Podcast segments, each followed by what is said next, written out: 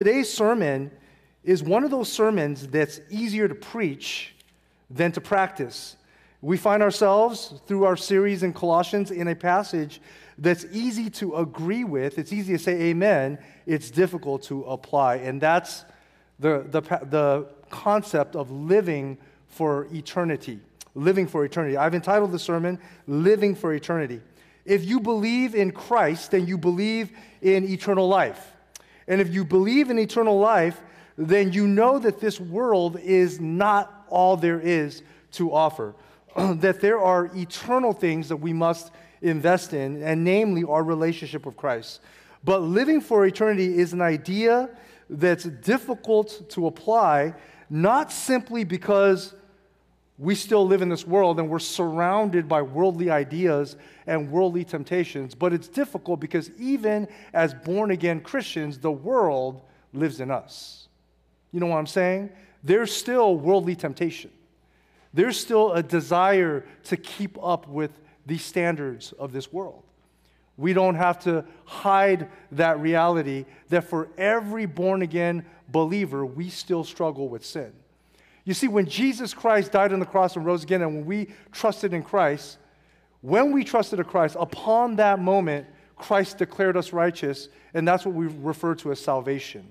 And we're talking about our future, that when we die, we will be saved from the penalty of sin. We won't be judged.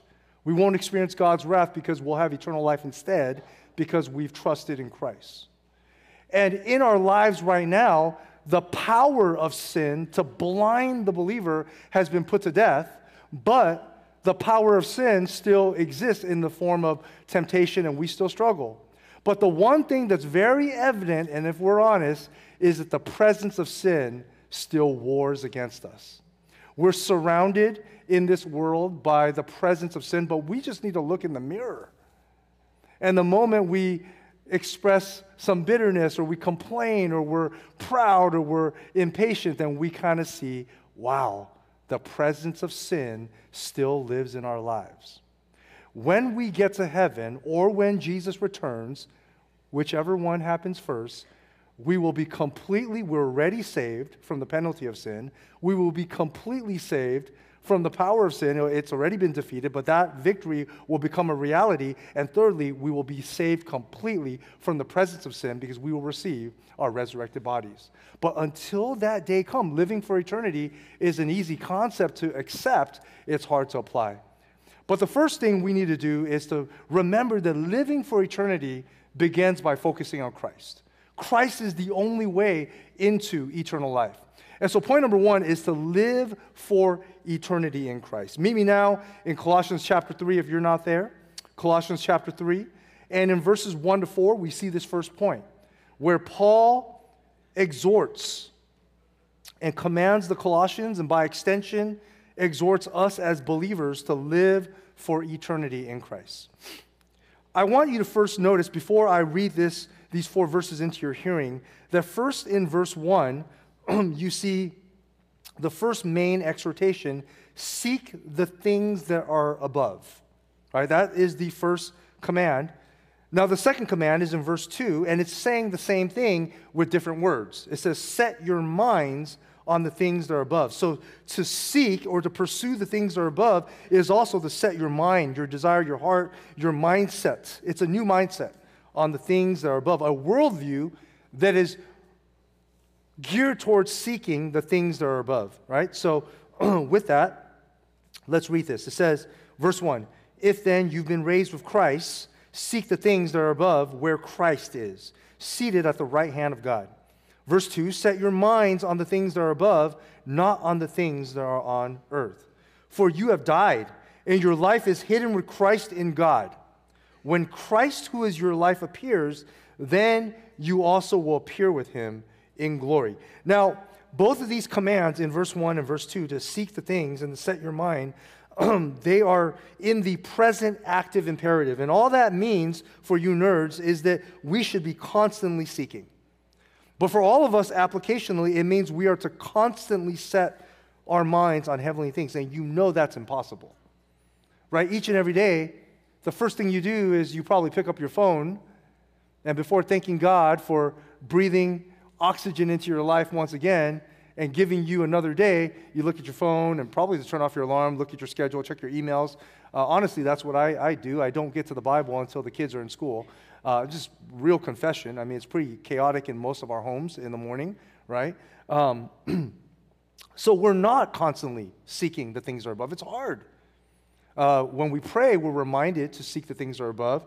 But I believe that the reason why this is in the present active imperative is it's a reminder that we are to strive for that which is eternal. We are to strive for something that we are not, we have to be realistic that we can't achieve it, yet we need to continue to strive to achieve it because it's what Christ has given to us. We need to, constantly seek the things that are above. And that constancy gives us that, that reminder.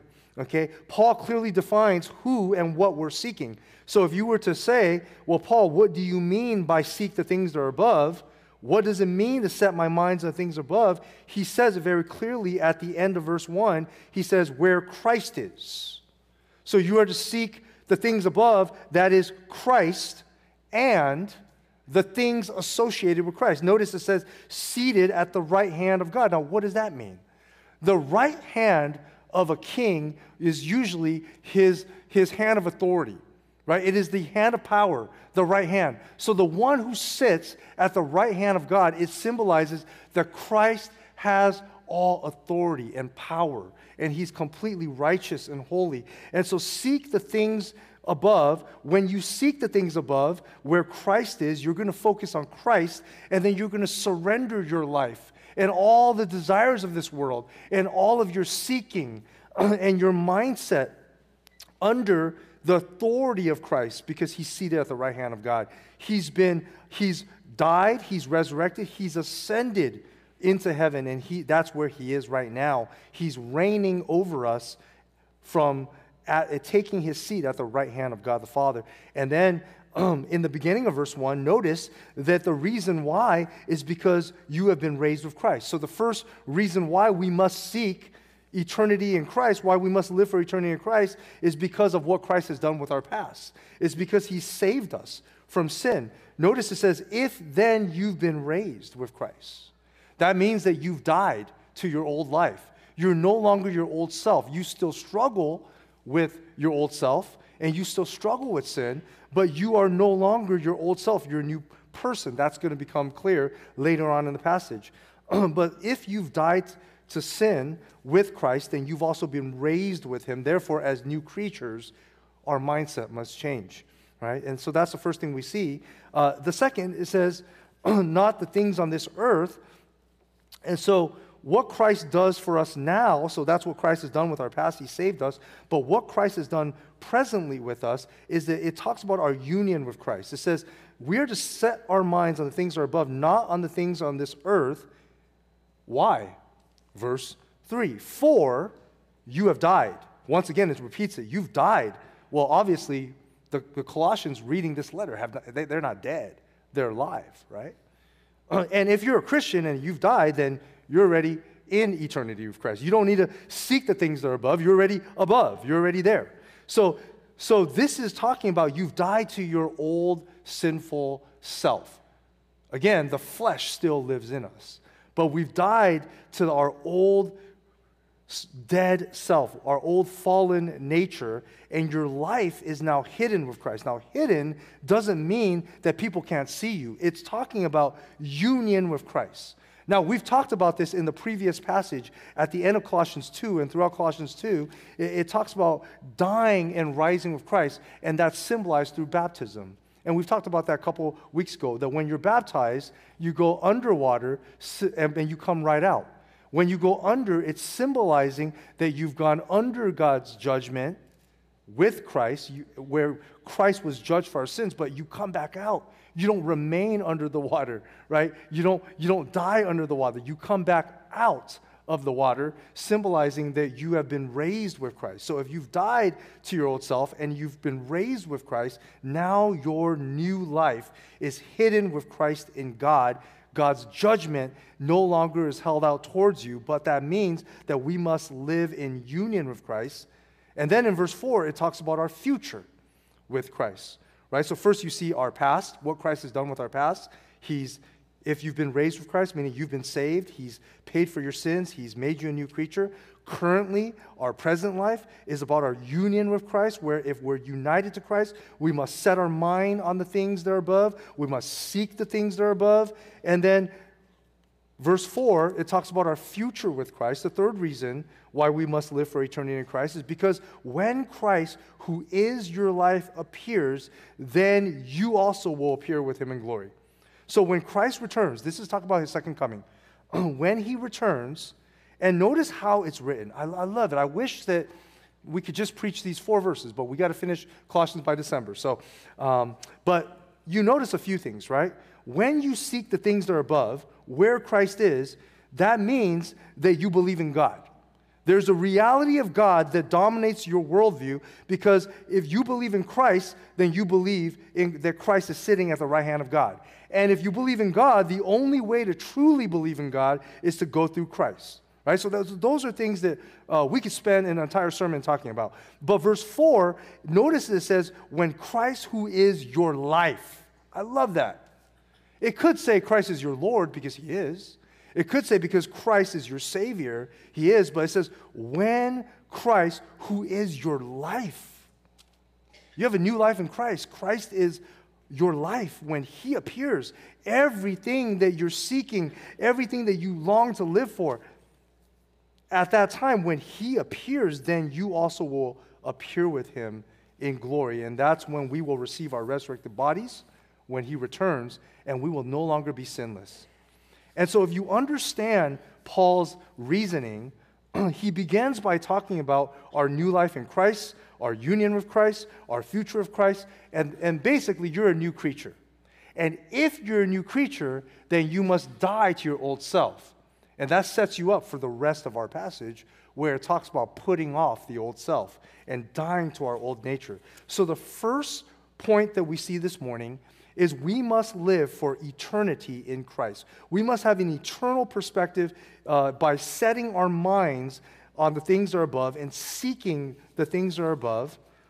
and, and because of that, we must put off sin. And that leads us to point number two. I put it in the positive.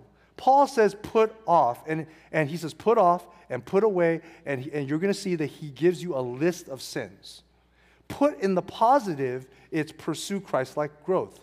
If you're seeking to live for eternity in Christ, then you will pursue Christ like growth. And Christ like growth entails putting to death all that is earthly in us. Now, let's look at verses 5 to 7, where we see the first, the first part of uh, this second point. It says, Put to death, therefore, what is earthly in you. So if you're new creatures in Christ, then we must put to death, therefore, what is earthly in you.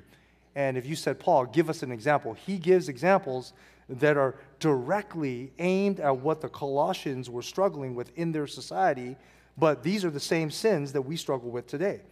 And so, what do you mean by what is earthly in you? And notice he's focusing on the desires, right? It's about a new heart. He says sexual immorality. Now, sexual immorality, this word in the Greek is porneia. It sounds like porn. Okay, porneia. But it's a general word that refers to all forms of sexual immorality premarital sex, you know, during those times, uh, pornography, lust, homosexuality, um, all kinds of sexual sins, even the lust of the heart. Sexual immorality, it's, it's an all encompassing term uh, to describe our world today, even how we live in a world of the sexual revolution. And so sexual immorality is, is one. The other one is impurity. Impurity is a, a desire, right? It's the desire of impure hearts. Uh, your impure heart, your impure, it can, it can apply to sexual immorality, but it can also just be motives that are impure. Passion, passion can be translated as lust. But when you look at passion, it's not just the lust of the flesh for sexual sin, because he already mentioned sexual immorality. Passion can be anything that's driven by the same desire where we need self control. So when you think of lust, right? Lust is where you're longing for something and your flesh is driving you to want something that doesn't belong to you, or God saying that's forbidden, but your heart, because your sinful nature is tempting your heart to say you want it. It's the same engine of lust that drives people to be gluttons. I shouldn't eat that. I shouldn't eat that. I'm going to keep eating it. I'm going to keep eating that. I'm going to keep drinking that soda. I'm, I'm, I'm going to keep going at it, right? It's the same thing where you're like, okay, one more, one more round of video game. I know I should be sleeping right now, one more round. It's the same thing. So, so one of the things that I've learned that's been fruitful for me is that when you struggle with lust, you can battle your lust, but you know, there's only so much you can do is try the spiritual discipline of fasting. When you fast and pray, it's not a magical A plus B equals C, but when you fast food, okay, don't fast, when you fast food and you're hungry and you fast food, not, see, I joke, I say, yeah, I don't fast food, I eat fast food, right? No, no, fast food, and instead you pray, you're training the same way Jesus trained when he was tempted in the wilderness. He had been fasting for 40 days, 40 nights. He was so strong. You know, Satan's a fool. He's like, oh, I'm going to get Jesus at his weakest point. He's hungry. You kidding me? 40 days, 40 nights. He's blocked out all the noise in this world and he's learned. He already knew how to talk to his father. But he depended on his father. He was constantly talking to his father, leaning into the Holy Spirit. And his flesh was weakened at that point. He didn't have a sinful flesh. Okay, he didn't, let, us be clear, he didn't have a sin nature. But whatever it would be, see, it was a real temptation. Whatever it would be to tempt him to sin, okay, whatever that is, that thing is, is, is not going to get him because he had been fasting. He'd been training those spiritual muscles. Now, for you and me, we're not Jesus. We're fallen into sin, even though we're redeemed. It's the same spiritual muscle, right, that you need to train. That, that flesh, that lust, that says, I, I, I, shouldn't eat that extra bonbon. Do you guys still eat that? I shouldn't eat those extra ice cream and drink like 50 bobas, but I'm going to keep taking another one. It's the same thing with pornography and lust. Right? I know it's a little different, but it's the same desire. And even if you're greedy for money or you're shopping, you're, I got to have this, I got to have another pair of shoes, I got to have another, it's the same root area. Satan just shows up in different ways to come get you, right? So when he says, put to death, therefore, what is earthly in you sexual immorality, it's lust. Impurity is a form of impure desires. Passion is lust, and that can include gluttony or greed, which he'll talk about. Evil desire, evil desire, why would you say evil desire? This is malicious intent. So this is not, okay, I didn't kill anybody, I'm good. But if you ever had someone cut you off and you're like, I wish they died, I hope they flip over. You know? Right? That, that, that, that's it right there. Or you, you wish ill will on someone, evil desire, right? You wouldn't say, I'm evil, but evil desire. God looks at our hearts and says, if you've ever had any malicious intent, that's evil desire. Covetousness, this is greed. And notice that it says covetousness, which is idolatry.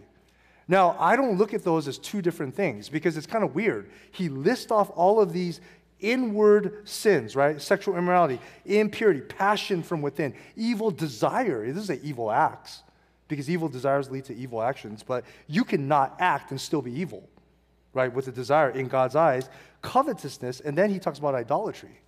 Well, the ESV translates which is idolatry, which I think is the right way, because greed and covetousness, what is coveting? Coveting is wanting something that's not yours wanting something that you can't have, that doesn't belong to you. It could be something that belongs to your neighbor and you wish that you could have their property, their goods, their materials. It could be your neighbor's wife or husband. It could be some other person that doesn't like you, but you like them and you want them, right? And if you're greedy enough, it becomes an idol. So, covetousness, which is idolatry. But notice, like I mentioned, it's the same flesh. There's an, an engine that's driving all of these desires. And, it's, and you battle that by denying yourself. But again, last week we talked about asceticism. It's not just self denial, it's not just denying yourself, and that's not the magic hands. You need to deny yourself and fill yourselves with who? Christ. And it makes sense. Set your mind on the things above. Seek the things above where Christ is. Desire Christ. Fill your heart with Christ and the things of Christ, And that's how you battle the flesh, which is going to fill your heart with all these other things. The flesh is going to fill your heart with sexual immorality, impurity, passion, evil desire, and covetousness, which is idolatry. Right? And then in verse 6, he says, On account of these things, the wrath of God is coming. And in verse 7, in these you too once walked. Notice the past tense. This is like Ephesians 2 once you were dead, once you were enslaved to sin right? Once you were dead, you too, Colossians, once walked. You once lived under the slavery of this flesh, sinful flesh, when you were living in them, but now you're no longer. Right? It's, not saying you don't, bat, you don't battle sin. Okay? Now, let me be clear. Paul's not saying that we can literally kill every ounce of sin within us.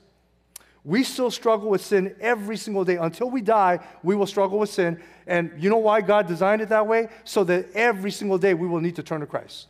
There's not a day where we can say we don't need to set our minds on Christ. Every single day until the day we die and, and, and we go to heaven and we're with Christ, or until the day Jesus returns and we receive our resurrected bodies, we will struggle with sin and temptation. But we cannot battle sin with the weapons of our own works we cannot use willpower, strength, or discipline to put to death what is earthly in us. The reason why we have earthliness in us is because we're people of this earth. Earthly refers to anything inside of us that is not of God. And even though we're saved, it's a lifetime of growing in Christ likeness to put to death what is earthly in us. Earthly hearts produce earthly behavior. You know, when I was young, I used to go to a church retreat. I'm just going to get some water. Um,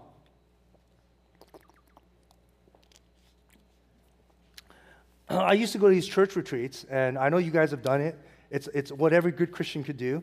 Uh, you know, sometimes the speakers will talk about, you know, surrendering your sin to Christ. Maybe there's a certain sin um, that, that, that's highlighted. For me, it was always anger, um, lust, you know, anger again, lust, anger, anger, anger. You know, for me, it was always anger.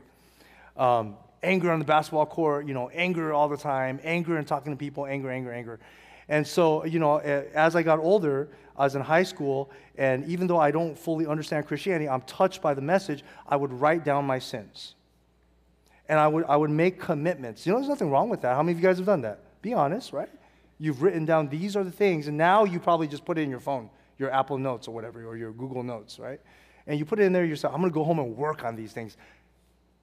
How long does it last for in terms of your mission to work on yourself? It doesn't last very long, right? It's like, and, and I realize it's because I'm operating under the Old Testament law and using the flesh to try to battle the flesh. So I would go home and I would focus on my own performance and behavior. And I would say, I can't get angry today. Oh, you blew up again. You failed. Am I really saved? You know, and, and, then, and then in weeks where I, I was victorious and I was like, Jesus, I'm so good. Instead of saying the F word, I said fudge. You, you, it makes the point, right?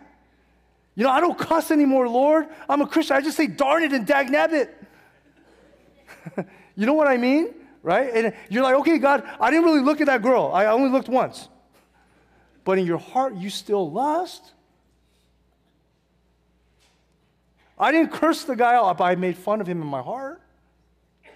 So you see, in your heart, you, if you're using the flesh to try to battle the flesh, it's like looking at the Old Testament law, showing you once again, look, you failed. You're good for a week, and you're back at, it again. That's why I think, and don't quote me on this, that's why I think, exegetically, Paul did not start with put to death what is earthly in you. That's why I think Paul didn't start with battle your sin. I think that's why Paul began with the supremacy of Christ and what Christ has done in our lives and Christ rescuing us from the domain of darkness and from slavery to sin. And then set your minds on Christ. And if you set your minds on Christ, that's the only way you will put to death what is earthly in you. You see, so that was my high school years. Then I went to college. I went to a fine Christian university, the best, Biola University. And I had a fine professor who he taught us one day. He says, Hey, have you guys ever thought that to battle sin, you focus on Christ? Rather than focus on anger and focusing on, on, on, lust and sexual immorality, you, you know that those sins are, that you need to work on those sins, but instead you focus on Christ and you focus on the character of Christ and you set your mind and your heart on Christ. And over time, before you know it, the more you become like Christ, the less you are sinful in your actions and your desires. And I'm like, well, how come I never heard that before? You probably heard it, Hanley. You weren't paying attention because our nature is to focus on ourselves. Okay, let me extend this a little more. Okay? Our nature, the flesh is so powerful that even the flesh tricks you. It says, Look, battle me with your own power. You know, right? It's, I know it's like, it's, it's like Smeagol, but it's, it's not what he sounds like. Okay? You know, but the flesh is like, Come at it. Come on, try. You're like, okay, I'm gonna go get, I'm, I'm, I'm gonna get this. I'm gonna, I'm gonna get it. I'm, gonna, I'm not gonna be angry this week.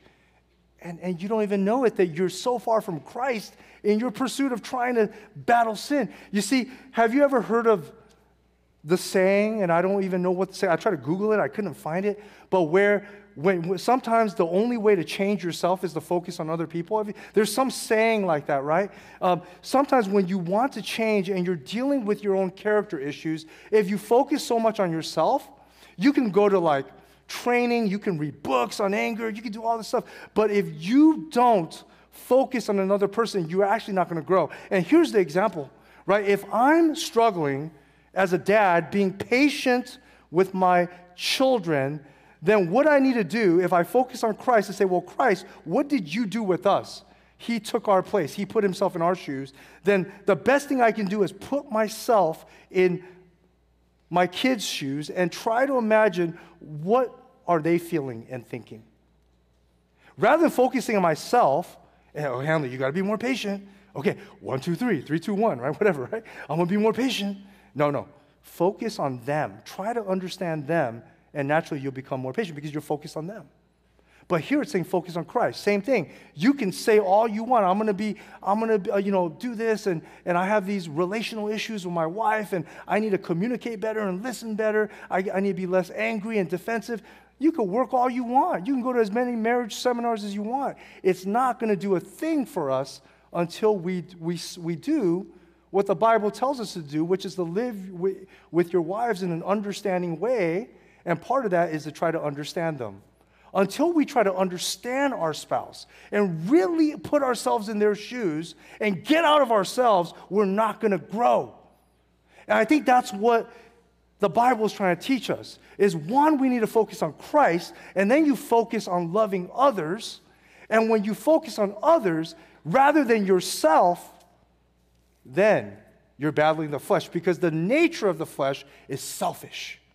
The flesh says it's all about you right? And what, what Jesus says is put to death that statement, it's all about you. Put to death the you and you, the old you, because you're the new you in Christ. Put to death, therefore, what is earthly in you, which is earthly, which is fleshly. Now, verse 5, he gives us another list. And again, we want to focus on Christ, right? And he provides a list of five sinful desires that must be put to death. Five sinful desires. Oh, this Kirkland water is great. Um, so we'll simply state the obvious ones, right? So let me give you, I don't have time to expound on every single one, but we'll, we'll state the obvious ones. Okay, so, so let's, look at, let's look at verses 5 to 7 now. Colossians 3, verse 5 to 7. I'm sorry, let's start in, um, in verse 8. But now you must put them all away anger, wrath, malice, slander, and obscene talk from your mouth, right? So, first, it's put to death what is earthly in you. Then, the second command, put them all away. It's this idea of put them away. This is not like put your toys away, right? This is not like the toy's still alive, but you're putting the toy into the cabinet. This is put them all away, put to death, put off. It's like taking off your old filthy garment. And to put away here is to discard with your old life. And then it says anger, wrath, malice, slander. Okay, anger, wrath, malice, slander, obscene talk from your mouth, and do not lie to one another. Okay, notice, notice that anger, wrath, malice uh, are sins of the heart, once again, but slander, obscene talk from your mouth, and lying are sins that come out of the mouth, right? They're, they're sins that are expressed through what we say. And so the command is put away. Now, anger refers to the attitude of anger, which takes on various forms and expressions, but I won't go into that too much. Wrath refers to sudden acts of anger. So, what's the different, difference between anger and wrath? Wrath here uh, refers to sudden acts of anger, like outbursts of rage, like road rage. Okay? Malice refers to the evil intent of doing harm to others. So, again, this is malicious thought, even if you don't inflict the harm, is just a desire for others to be harmed. It's malicious. Then you get to speech, slander. The slander is speaking or texting or typing uh, falsehoods or evil about another person, tearing another person down. Uh, you can include in this gossip, like in slandering people, tearing down another person. Obscene talk from your mouth refers to speech that's abusive or filthy, like d- dirty talk, dirty jokes, um, obscene talk, uh, or even cursing or cursing people out, obscene talk from your mouth, or, or speaking of things that are gross, right? And then do not lie to one another. This is, this is pretty straightforward. Don't lie to one another. Lying characterizes Satan, the father of lies. And so all of these continue to define indwelling sin, right? And we're part of God's new people. So in verses 9 to 11, in verses 9 to 11, it, it, tells us why, once again, we need to put away these sinful actions. So, first, it was a list of five sinful desires. And here in verses 8 and 9, a list of six sinful actions. And these are just examples. Obviously, there's more sins that we deal with, but it's really the flesh that we're battling. And the reason why we must put to death, once again, is because we're new people. Notice verse 9 again. Notice verse 9 again. Do I have verse 9 up there for you? Okay, verse 9. It says, Do not lie to one another, seeing that you've put off the old self. It's because you've put off the old self, your old nature with its practices. So the practices result from the fact that we were fallen people. Now that we're new, redeemed people, our practices change because we change. Not behavior modification, but because we have new hearts. We're new people in Christ. And then in verse 10, it says, and have put on the new self, which is being renewed in the knowledge after the image of its creator. And I'll save verse 11 for later. Okay, and next week, uh, Pastor Terrence will talk about putting on that new self. In, in verses, uh, the, the later verses, it talks about what that new self entails, the character of the new self. But first, let's talk about what it means to be renewed in knowledge. Now, knowledge here refers to true saving knowledge. And at the center of the knowledge is Jesus Christ, but we are being renewed in the knowledge. And notice it says, having put on the new self. Now, uh, when I was early on in my Christian faith, I didn't understand how Christianity worked fully. And so I, I looked at myself like a mechanic would look at a broken car. And I would say, okay, I have an anger issue, so let's just work on anger. So I would literally go to the Christian bookstore and buy the books on anger. It's not wrong to do that. And literally, one of the books had these flashcards. Every time you're angry, now we have phones, right? Back then we didn't have cell phones. You just pull out this flashcard, and there's a Bible verse that says it tells you to calm down. And I would pull that out, I'd rip it up. I ripped it up. I was angry one time because I got, I, I got angry at myself for getting angry playing basketball. And I, I was like, oh man, I'm a bad Christian. Like, like everybody at this Christian college knows I'm, you know, I got mad and I, I, I got mad at the person. And so I look at the card, and the card even made me angrier, ripped it up, threw it in the trash, right? Um, you know what I was doing? I was saying, God, I'm pretty good, but anger is my issue. And there's another issue here. Maybe there's lust here. And maybe here there's some foul speech. And so, what I need to do, if I fix this, and I fix this, and I fix this, then I'm good. And what I failed to see, but, but as I learned more about the Bible, I began to realize that no, no, it's not anger that's the issue, Hanley. It's your entire self, it's, it's your, your entire heart, your entire mind. You need to become a new person. It's not going to the mechanic and changing out, you know, one part of the engine or changing your brakes, but you and I, we need a complete be transformed into new persons. And that's what it means to set your mind on the things above, to be transformed by the renewing of your mind, to become completely new creatures in Christ. And so that's what it means to put on the new self. And so the knowledge is not just information that you take in, but it's saving knowledge. It's saving knowledge about Christ and salvation. And that knowledge leads you to understand that our souls are being renewed. You see, the image of God is, is what we were all created And We were all created as human beings. What gives us value is the image of God, not our performance. So when you say, hey, a person is less functional, they're handicapped, okay, are they less valuable than a person who's not handicapped? Right? If it was up to survival of the fittest, and evolution, you would say that the, the person that's more athletically superior is more valuable. We're going to give him more money, and the handicapped person is less valuable. And you know that that's anti Christian and unbiblical. The only thing that says every single person, including the child that's born with Down syndrome, is equally valuable, even though they're different in terms of how well they function, right? You break your leg, you're still valuable. You're old, they, they can't put you to death, you're still valuable. The baby, you know, is, it can't do anything, needs help, very, very valuable, right? Why? Because every human being is created in the image of God. That's what gives us value. Remember that. Okay? But at the fall of man, the image of God got distorted. And we were created to image God and His love and towards one another and towards the world. And we were called to reproduce image bearers of God. But once sin came in, we began to recreate our own image. And man created all kinds of images in this world. What happens at salvation is the Holy Spirit comes in your heart and you begin to be renewed. And what's being renewed in you? It's your image, it's the image of God. But instead, you and I are not being renewed to look like Adam. We're being renewed to look like Christ. So your heart is being renewed to image the person and character of Christ. And that's what it means to be hidden with Christ, the, to be new creatures in Christ, and to be Christ centered. And that's why we need to set our minds on the things of Christ and focus on Christ. And the more you focus on Christ, the more this image is renewed and we become more Christ like. And it's because we're new creatures, and that leads us finally to verse 11, where as new creatures, we're all equal in Christ.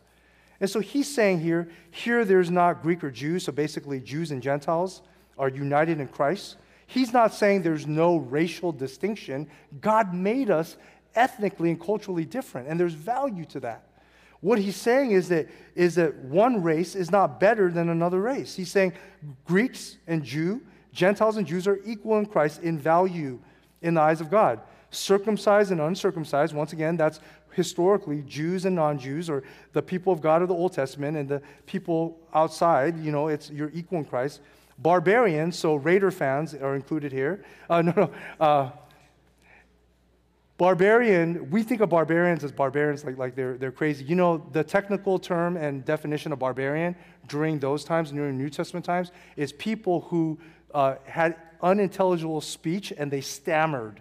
They, they spoke with stammering, right? So, so they, they spoke unintelligibly, and so they would be barbarians. Um,